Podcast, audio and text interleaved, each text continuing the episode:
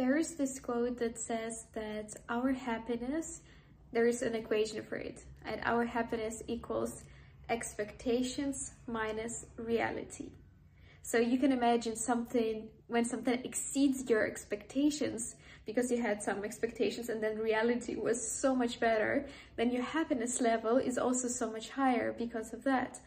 But imagine at the same time, sometimes we have very high expectations of how we want we would like reality to turn out and then reality turns out and actually it's way different or way worse from how we expected it to be and then it leads to unhappiness and all of those negative emotions. I can all of us have had those situations right? For example you expect to get the job and then you don't get it and now you feel all of these sad emotions but because you've had a certain expectation. So many times in our lives those negative emotions are just being driven by us having expectations and not about the actual reality in itself. So it's not the actual event that's upsetting us, but just because we had a certain expectation about how we would want that event, that thing to turn out to be. Does it start making sense? So how can we actually flip this formula and make it work for us instead of against us?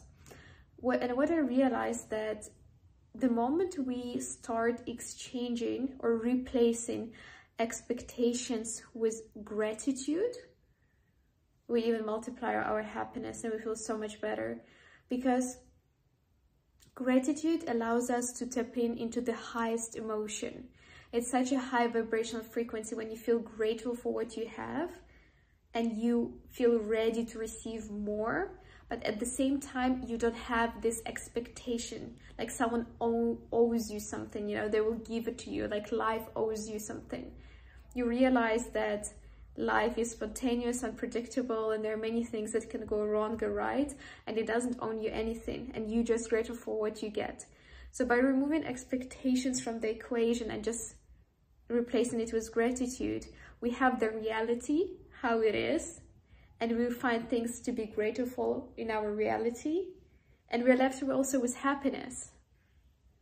So the things that we do have then is our reality that we would have had otherwise and in any case plus happiness plus gratitude and if anything our reality would be even better because we are in the state of gratitude I don't know if you've ever had a situation like that when you are complaining about something and then either someone else shares a story, something else bad happens in your life, and you realize, man, why was I even complaining? How could I be even complaining? I should have been grateful for what I have. And I think life sometimes gives us those wake up calls when we start expecting too much and being grateful for too little to just bring us more to the present moment and make us grateful for what we have. So let's be grateful for the things before we even lose them. And let's remove the expectations. But also what I wanted to point out with this episode, when I say let's remove expectations, let's just be left with reality and happiness and gratitude, I don't mean not to strive for more. I'm, I don't mean not to dream bigger. I don't mean that we don't deserve more.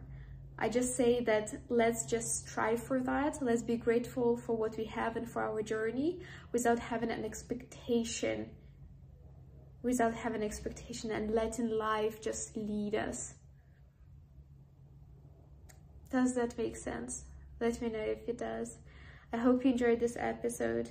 I hope it helps you lead a life of live a life of gratitude of true abundance and following your journey and really enjoying it. Thank you so much for listening in and i see you in the next episode tomorrow